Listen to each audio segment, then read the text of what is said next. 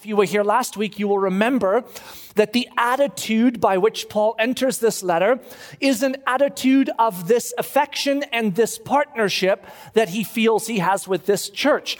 And so he starts this letter uh, saying, Paul and Timothy, servants of Christ Jesus, saying to the church in Philippi, I am with you. You are with me. We are in this together and we are collectively servants and children of the one we serve. And so we are in that way so absolutely in the same sandbox playing in the same space. And so out of that initial attitude of I'm with you, Paul unpacked two things last week that will sort of set the tone for where we're headed today.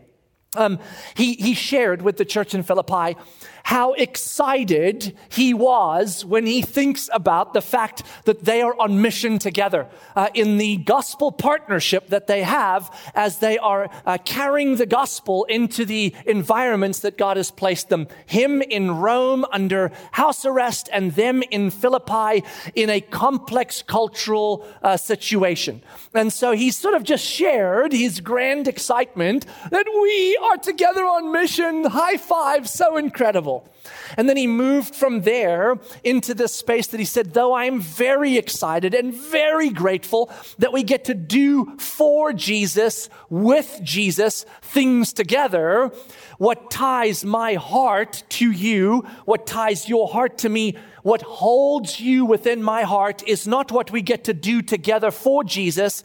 It is what we are recipients together of Jesus of. So the fact that we, you and me, are recipients of God's extraordinary grace and redemptive work, that is where my heart ties to you. So my love for you and my longing for you is tied to the beautiful reality that we are gospel partners not only in our doing, but we are gospel partners in what we have received together. We are gospel partners in being recipients of the redemptive work of Jesus together.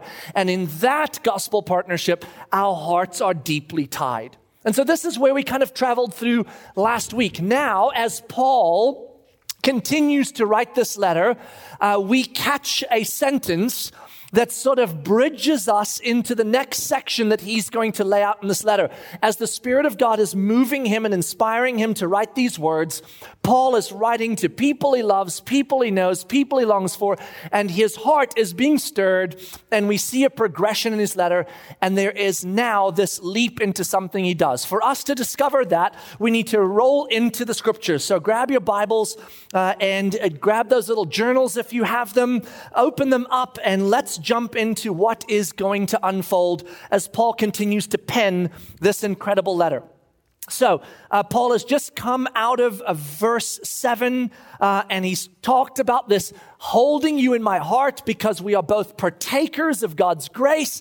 And man, we are in this together, seeing this unfold. And then he writes this sentence, verse 8 For God is my witness how I yearn for you all with the affection of Christ Jesus.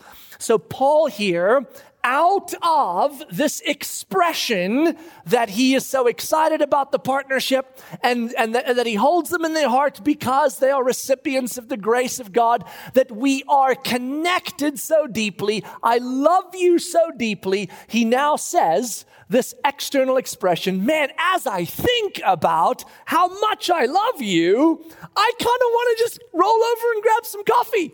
You know what I'm saying? Like, he's like, I just want you to know, like, I'm, I long to be in proximity with you. I long for you. I long to be with you. I want to come to you.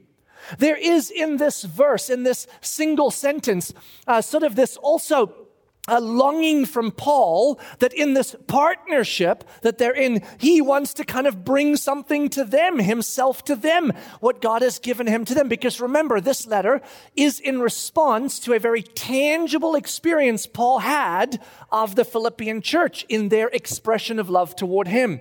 They sent him a financial gift and they sent him their longing for his goodwill in Christ, his well-being. Because he says that in the letter. Not only did I receive the gift, but I hear your heart for me.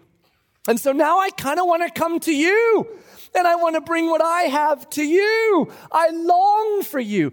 But I love that he also says, I long for you not because you are you, but because you are in Christ and I am in Christ and we are together. I long for you with the affection of Jesus. So I love this again because it brings us back to this in our human relational experiences when we say, Man, I long to be in your proximity. I long for you. I miss you. We usually say that when things are going well between us. You know what I'm saying? Man, I long for you because you are you. Except that sometimes you're also you, and then I don't long for you at all.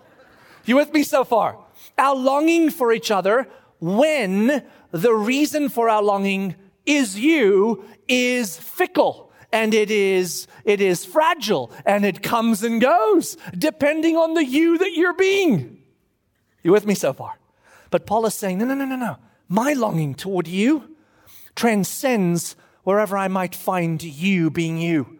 It is neither dependent on that going well or eliminated by that going badly. My affection toward you is in this clarity of our being recipients and partners in the gospel. And so my longing for you is with the affection of Christ Jesus because we are together.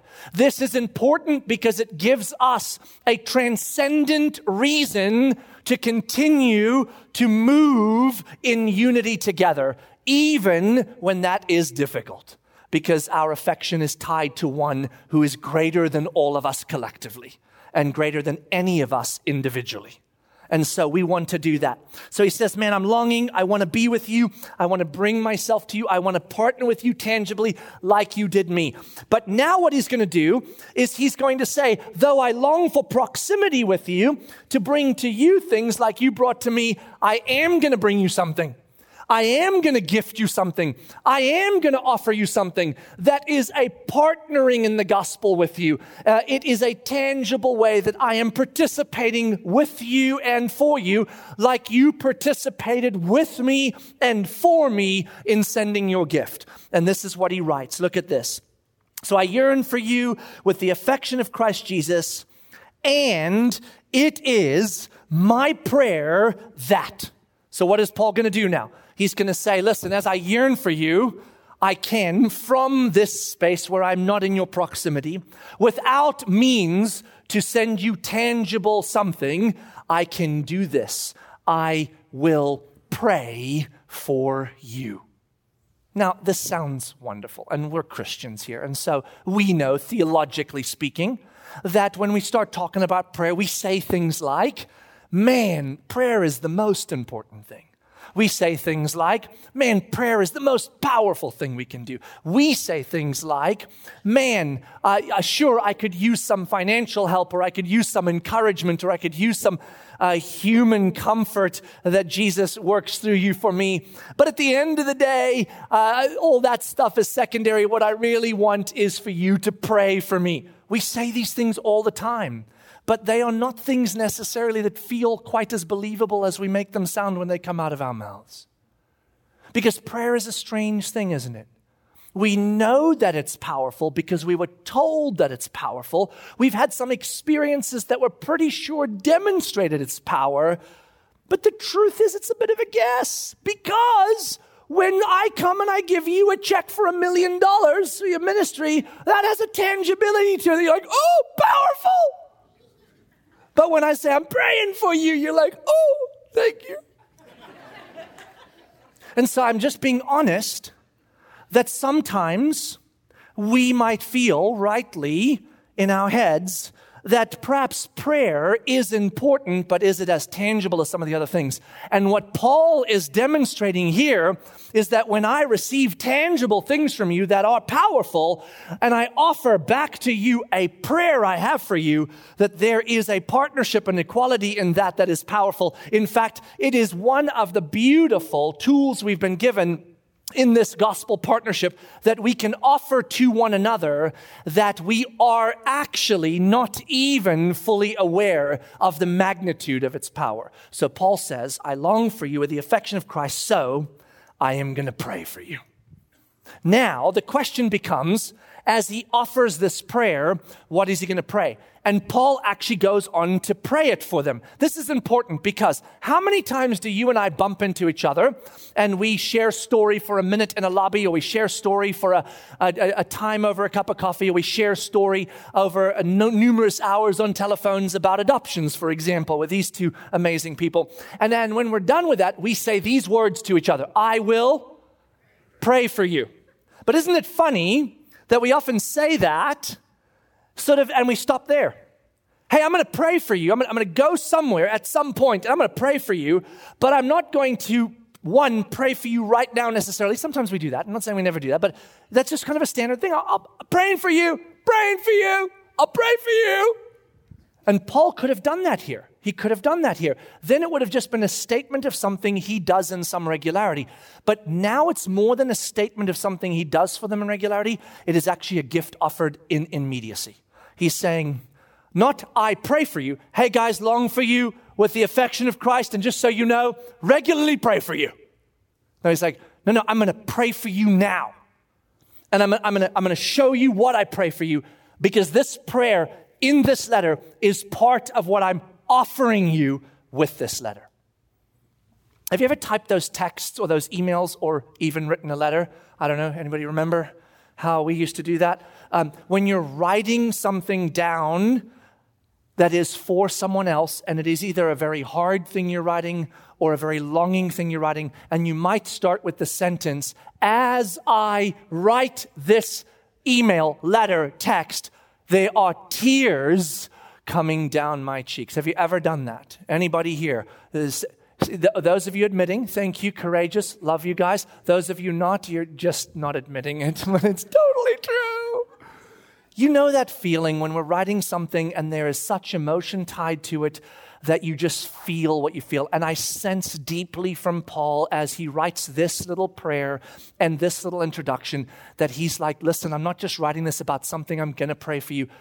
I, am just going to stop right here. I'm going to pray right now for you. I'm going to pray for you right now. And here's what I'm going to pray for you. Look at this. And it is my prayer that your love may abound more and more. So here's where Paul starts with this prayer.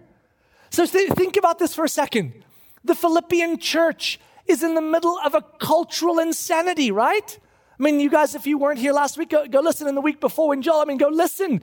It is a crazy cultural context with lots of hostility and lots of difficulty and lots of potential physical harm that might come their way, lots of persecution, lots of struggle, lots of stuff going on. So if you're going to pray for a church like this, they've shared with you their discomfort, their struggle, their suffering, their confusion, their wrestle, their temptations. Like, I feel like what you might start with is, man, I, I pray for God's protection over you. I pray for God's comfort for you. I pray for God's wisdom to be born in you. I pray for God. But here's where Paul starts. Man, I pray for you, and this is what I pray that your love would abound more and more. What a place to start with a prayer. That I pray that your love will abound more and more. We are typically people that walk into the space of praying for others when we recognize that there is some comfort or protection or something needed to bring some relief. You with me? This is where we mostly employ prayer. There is relief needed in a human being's life, and I want to bring that relief through prayer for you. Anything wrong with that? No, obviously not. Jesus did it, Paul did it, others did it. We should do that. Yes. But it is our primary, if not exclusive space often that we bring prayer. And what we find in scripture here as well is that when Paul would pray or Jesus would pray, that in some regularity, if not more regularity than the comfort prayers, they would pray a different kind of prayer. They would pray for something to happen in a person rather than for something to happen for a person. And this was an interesting and beautiful part of how Jesus or how Paul would often pray for the people of God. And here Paul starts with what I pray first is that your love would abound more and more. It is reminiscent in many ways of what we already know came from Jesus, right? Remember when Jesus was uh, hanging out and one of the teachers of the law came to him and offered him a question? Hey, Rabbi, uh, when you think about the law, there's so many of them, a bunch out of the Bible, and then a bunch that we made up out of the Bible that weren't in the Bible. We got so many laws, we don't know what to do with all the laws we have. And there's a bunch of rabbis here, and they all disagree about which of those laws are the most important and which are not. Probably by the ones that they came up with themselves versus somebody else. Who knows? But I know humans, and I know my own heart, and that's where I would roll. This one's more important. I came with it up yesterday. And so he comes to Jesus, and he's like, well, what, do you, what do you think? What do you, what do you think? Which one's the most important? And there was some trickery going on there as well. In that context, the rabbis were trying to throw a grenade to create a storm to prove Jesus crazy. And what does Jesus say? Well, it's a great question. There is actually a command that rises to the surface. In fact, a command on which all other commands and all the teachings of the prophets hang on and rest on. If this one is true, the others will become true. If this one is not true, the others are likely not to be true. And this is the command that you, human being, would love the Lord your God with what? All of you. All of you. A heart? Yes, heart. Mind? Yes, mind. Body? Yes, body. Soul? Yes all of you. If there is a part of who you are in any way, give that part fully to the loving of God, uh, to the giving and surrendering to God. And this command, when it is realized, will bleed into all the other commands. This is the command. Love well the Lord your God with all of yourself. And Jesus said, second to that, but tied to it, impossible to separate, is to love the humans around you, your neighbors, as you love yourself. John would later on write in the letter that's the letters he writes and say, if you say you love uh, God, but you hate your brother, you do not love God.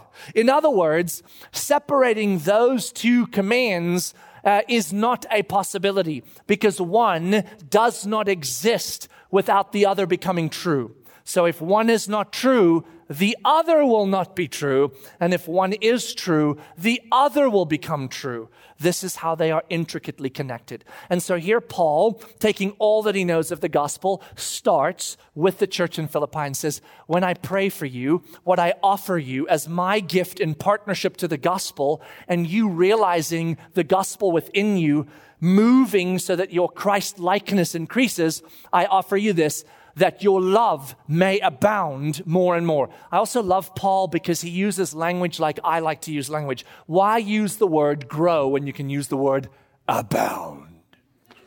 You know what I'm saying? Like, we're all like, usually like, I pray your love gets better. Mm, it's the same thing. But there's something about the way Paul tep- typically digs deep and comes out and he's like, I don't want your love to grow. I want to get better.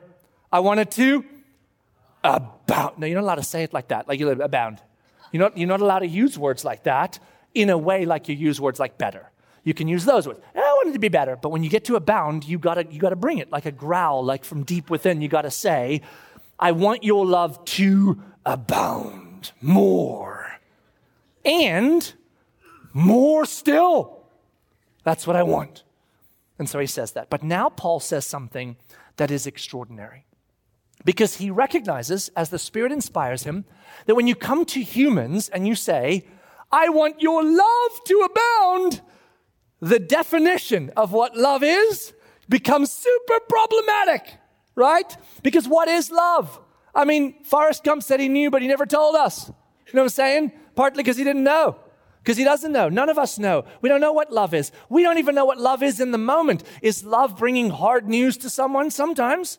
Is love bringing not hardening someone and holding it back. Sometimes is love engaging uh, in letting somebody off the hook. Sometimes is love engaging not letting someone off the hook. Sometimes is love soft and gentle. Sometimes is love hard and firm. Sometimes is love truth oriented. Sometimes and is love grace oriented. Sometimes and sometimes and you eventually you're exhausted. And so, what we do is we just redefine love consistently to match whatever environment we find ourselves in. So we can convince ourselves that we are loving well. But the truth is, we don't know what love is well until we discover what God says love is. And he begins to. So, look what Paul writes here. Take a look at this. And it is my prayer that your love may abound more and more with knowledge and all discernment. So he says, if you're going to love, I don't just want you to love more, I want you to love well. And if you're going to love well, you're going to love in the way that God defines love, not in the way that you define love or I define love. And so, in order to know how God defines love, you've got to go on a journey and there's got to be some growth. And what do you have to grow in? You have to grow in knowledge and you have to grow in discernment. So, the, the, the Greek word used here for discernment is really interesting. He actually uses two Greek words in this one sentence, this one and the next one, which we'll get to in a second, and they can be translated into the same way discern or discernment, but they have different nuances. This first one he uses here is the active cognitive process of wrestling with a knowledge. So you go find a knowledge, a fact, a truth, a, a thing, and then you wrestle with it to determine what it means or to determine it to be true. This is the word we call to be discerning or to practice discernment. Discernment is not an arrival in this Greek word. It is a process. Are you with me so far? So Paul says, I want you to love more, but not just more. I want you to love well. And you can't love well if you don't know what God's love is. And to know what God's love is, my prayer for you is that you would grow in knowledge and in the wrestling with knowledge, both individually with the Spirit and collectively as the community, so that your knowledge isn't just know, it's also having realized, wrestled with, discerned. And so my prayer is that your love would be a discerning love and a knowledgeable love based on God's description of love, not your own. And that's not just one time discernment, it is the ongoing trusting and surrendering to God by His Spirit to discern what love is in this moment. That will be the best definition of what I now by knowledge know what God's love is. And so we work on discerning. But look what he says now. I pray that you would love with a kind of love that is full of knowledge and discernment because you've done the work so that you may approve what is excellent. This word approve here can also be translated discern. So the Greek word there is sometimes translated discern, sometimes approve. In the NIV, for example, they have this verse say that you may discern what is excellent. In Romans chapter 12, verses 1 through 3, the same word used here that is translated to approve is used there and often translated there as discern. In Romans 12, 1 through 3, it says this in view of God's mercy, dear brothers and sisters, I ask you to present yourselves as living sacrifices, holy and pleasing to God, for this is your spiritual act of worship. Do not conform any longer to the patterns of this world, but be transformed by the renewing of your mind's knowledge, God's knowledge, so that you might approve or discern what is the will of God there's that Greek word. That you might have a discernment that isn't an active, ongoing discernment, but is a clarity. So the Greek word in the second sentence is this. You're going to do the work of discernment so that you land on a discernment. You with me? That you can discern, that you can see, that you can approve. And here he's saying, my prayer for you in praying for love that is a love born out of the knowledge of God and the discerning process of that knowledge would lead you to a active then discernment of what is excellent. And when we use the word excellent, like you will later in Philippians, we can also interchange that word with the will of God. Why? Is the will of God ever not excellent? And if something is defined biblically as excellent, what can we assume that it is? Part of the will of God. Will God ever say, man, I call that excellent, but it is not my will? No, by definition, this, hey, if you can discern what is excellent, what is right, what is good, you are also in that moment discerning what? What is the will of God? And so Paul here says, what my prayer for you is, Philippians, and by the Spirit of God who wrote this through Paul for his collective people, including us, what the Spirit of God is saying to you and I is, I pray that your love may abound more and more with a knowledge and discernment of process that will lead you to be able to discern or approve what is excellent. What is an excellent love? What is a biblical love? What is a godly love? What is the will of God in love? And when you do, and that is expressed out of you, two things happen that I'm going to pray are the result of this kind of abounding love, full of knowledge and discernment, that leads to a discernment of God's will and excellence. Look at this. And so be pure and blameless for the day of Christ, filled with the fruit of righteousness that comes through Jesus Christ to the glory and praise of God. So here Paul says, when I pray this for you and it is realized, what will be born out of that is two things. First, you as a person living in this kind of love, abounding in you, you will see the external expression of the growing reality of the purity and blamelessness that is now your journey in life. This gets tricky, so listen carefully. See, Paul is kind of doing both here. He's tapping into the idea that we are blameless and pure because of what? Jesus, that's right. Are you blameless and pure on your own? No. Can you ever be? No. Will you ever be? No. So when we talk pure and blameless, we are talking language that is the work of Jesus. You with me? But if Jesus has done that work in us and he is doing that work in us through the journey of sanctification or transformation, what should the outward experience be of our expressions? More pure and blameless or less so? More. It's not a trick question. That is like a straight up more answer, right? More. If I'm becoming more like Jesus, then what should you experience more of in me? Purity and blamelessness because he is pure and blameless. And he has made me pure and blameless, though I wrestle still with some of those outward expressions because I live in a body of flesh. And what Paul says here is, as your love abounds because of your knowledge and discernment that leads to discerning excellence, one of the results will be that people experience more of Jesus instead of more of Renault. And we don't want them to experience more of Renault. We want them to experience more of Jesus. And so he says, Man, what a cool thing that on the day of Christ, the external realities of your purity and your blamelessness, which has been affected by Christ, he says it in there, will also be an expressive experience that when you leave this planet, you'll be able to be like, There's more of that. I hope when I leave the planet, I can say, I was more of Jesus and less of Renault as my life progressed. And the people around me experienced more of Jesus and less of Renault as my life developed. And Paul says that will be the result of this prayer of abounding love in knowledge and discernment that discerns excellence. And then he says, and wait for it, since this coming out of you love will be the kind of love that is pure and blameless more and more, the fruit of pure and blameless of Jesus is always the fruit of righteousness, which is also the fruit of the Spirit, which is also the fruit of salvation, which is also the fruit of life. When you go through scripture, when it says the fruit of righteousness, salvation, the fruit of the Spirit, the fruit of life, it is all the interchangeable realities that whatever fruit is born from Jesus through Jesus is always going to be a fruit of righteousness.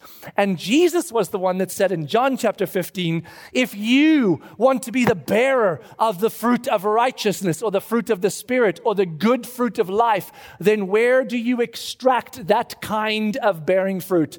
You take the little branch you are and you plug it into Him because He is the vine and we are the branches. And so here Paul says, and I'm praying this for you because the more your knowledge and discernment leads to a love that abounds, that is a biblical love, because you can discern excellence, the more purity and blamelessness will be the expression, and the more the fruit that will be born will not be your fruit or mine, but it'll be the fruit of Jesus, the fruit of the Spirit, and that fruit is good fruit, the fruit of righteousness.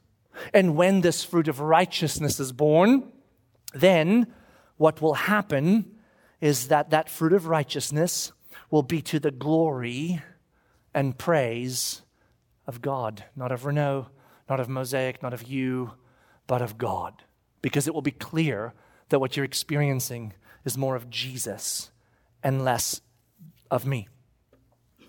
So it's interesting to me as we enter this space, and Paul says, I offer this gift to you. Two things spark my curiosity. One, that in this description of partnership, he would offer a prayer as a tool, a part of his partnership. So, first of all, I would just offer to you, as I offer to my own heart, that we should be moved to remember that when we pray for each other, that in fact that tool is as equally and powerfully, if not more so, the same beautiful partnership in the gospel as is some of the tangible tools us Western Christians like to enjoy more because we feel a greater partnership. Because, frankly, to be honest, we feel that we were a little bit more responsible for the wonder. But when we pray, we really can't take any credit for the wonder other than the praying itself. And it doesn't feel so American. You know what I'm saying? Like, I didn't really do anything. He did it all. That's not fun. But isn't that actually where we should land? And isn't that actually true whenever we do anything? That actually He did it all? But we like the tangible things more. And here Paul says, Man, I long to be with you. I can't, but I can offer you as much partnership as you have offered me in your financial gift. I can offer you this prayer. And the second thing that sparks my curiosity is not just that he offered a prayer as a means of gospel partnership, but it is what he prayed. Not for the comfort of the people, though he can, and I'm sure he did often pray that, but that his prayer in partnership was offered as a prayer for their transformation, for the change within rather than the change outside. I don't pray for things to change for you as much as I pray for you to be transformed into a Christ likeness. So, we, if we are going to be gospel partners, are given the privilege of saying, maybe I shift some of my praying for those around me into a praying not just for things for you. God bless them, God protect them, God keep them safe. By all means, yes. But actually, that I maybe move my prayers to more of a God, make them more like you, transform them, expose what is not yet like you, and bring it to bear. Show them where they do not love well and teach them to love well help knowledge and discernment to be a part of their lives so that they would see your way of love and engage in it. These are the prayers that we must offer God for and on behalf of one another. But why don't we? Because we all sit here like, mmm, yeah, I feel that. Amen. Transformation. Well, there's a reason we don't pray these things much because partly we just forget we're so obsessed with comfort. So we are driven by the experience and we want to pray for things. Please, God, help me be more comfortable. So partly it's just discomfort kind of drives us. But partly it's also because transformation, when you actually begin to experience it, is a terribly scary thing. A terribly scary thing. Because transformation requires, first and foremost, an exposure of where we do not love well. See, part of the discerning process is I have a version of love, and then I encounter knowledge, the Word of God, and it, it, it opposes my version of love. It calls it into question. And then I go, eh, whatever. And then it says, not only does it call into question, but man, it's been affected in bad ways and it's hurt people. I didn't. Eh. And then we, and, and then we abandon ship on the transformation process. Next week, I'm going to have the opportunity to share in much more depth part of the journey of my last five and a half months. I'm going to walk through a lot of details in that and what God has been doing and shaping in me. And some of it is absolutely beautiful, and some of it was a brutal experience because of the nature of what it was, the process of transformation. And I can tell you without a shadow of a doubt, just as a hint to this, that I much more carefully walk into these spaces of like, let's pray for God to transform us, because it is a incredibly difficult space. One of the opportunities I had throughout the five and a half months, sort of over the period of time in different settings, is that people who are in my sort of circle of dailiness, a lot of the staff, uh, uh, friends, other people, had the opportunity to come in some regularity with some help and share with me some of the ways that they have experienced my trying to love them well in ways that didn't love them well. Kind of the, that, that didn't, didn't love me well. And when you experience in regularity a consistency of people kind of bringing where they see you haven't loved super well, what is your initial desire? Your initial temptation, your initial humanity is to become defensive and to go, oh, you just misunderstood. Oh, let me explain. Oh, it's all wrong. Oh, I didn't mean it. But what this prayer brings to each of our tables is to say, what if? We entered spaces to say, God, show me with knowledge and discernment where my definitions or thoughts or expressions of what I think is loving well might actually not be. Because I don't want to love Renault's way well and have the other humans adjust to what I think is love. I actually want to love your way well so that they don't have to adjust because your love is perfect for all the humans. But that is a work of dying when you, when, when you open yourself up to that, either by God's work or by others, and you invite others to start speaking into where you need some discerning and some knowledge on the way that God wants you to love, you want to die. For me, it was Costa Rica, a beach, a surfboard, and no humans ever again around me. Not because I didn't want humans around because they're mean, though we all are it's that I didn't want to be around them because you start seeing where your love fails so des- desperately and when you hurt people. And when you encounter the fact that you're hurting people, even when you're trying not to, your first thought is, I'm going to go crawl in a hole so I don't hurt anybody else. And then God has to begin the slow and beautiful work of saying, Good, we have started the journey, but I will show you a way to love my way. This is why we don't pray these things. And this is why when we do, and God says, Okay, We'll start. Then we go, time out. Just kidding. And we bail. But what if we were a people that offered this prayer for ourselves and for others in regularity? God, transform us and show us with knowledge and discernment what love is. And then empower us and transform us to help us love. Jesus in John chapter 12 said, a kernel, if it never drops to the ground and dies, will never produce fruit. But it must first fall and die before it produces fruit. When we engage in the hard work of transformation, the knowledge and discernment we need, entering God's word by His Spirit and letting each other speak into that, there is a dying. But that dying is the dying of self so that born would be the greater beauty and expression of Jesus.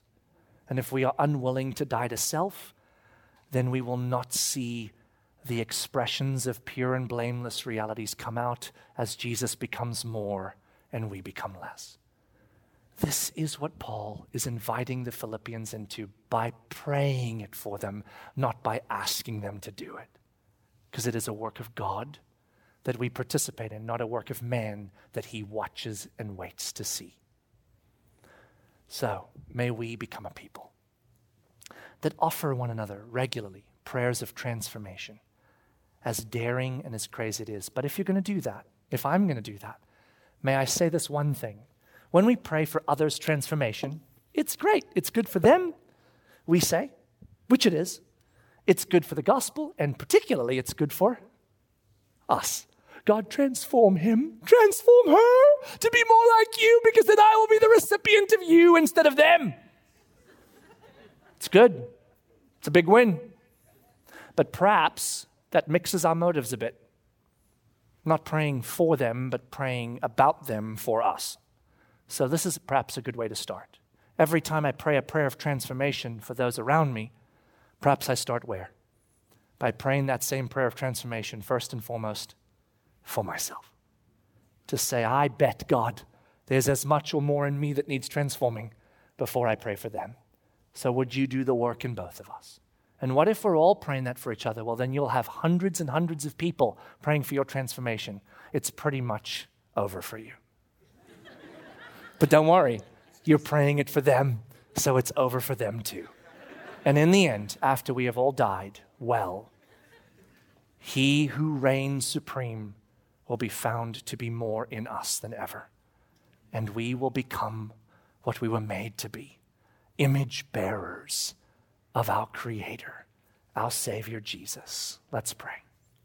God, thanks for this incredible and beautiful letter that you are beginning to unfold for us to say, Look, look and see. Thank you that today we are reminded that when we come before you on behalf of one another and we pray with hearts that are full for the transformation of one another, that you do extraordinary things, bringing about an expression of purity and blamelessness that leads to fruit of righteousness. And I can't imagine what a place would feel like where we are obsessed together with hearts full of each other to pray for one another for the transformation of Christ likeness so that we can show the world what an oasis the church can be in a dry and weary land instead of the dust that fills the land. God, may we become a place where we are driven to desire transformation for ourselves and for each other, and to pray diligently on behalf of each other for it. Show us the way so that we might see you clearly and that you might be more in us than we are in ourselves. We pray in Jesus' name. Amen.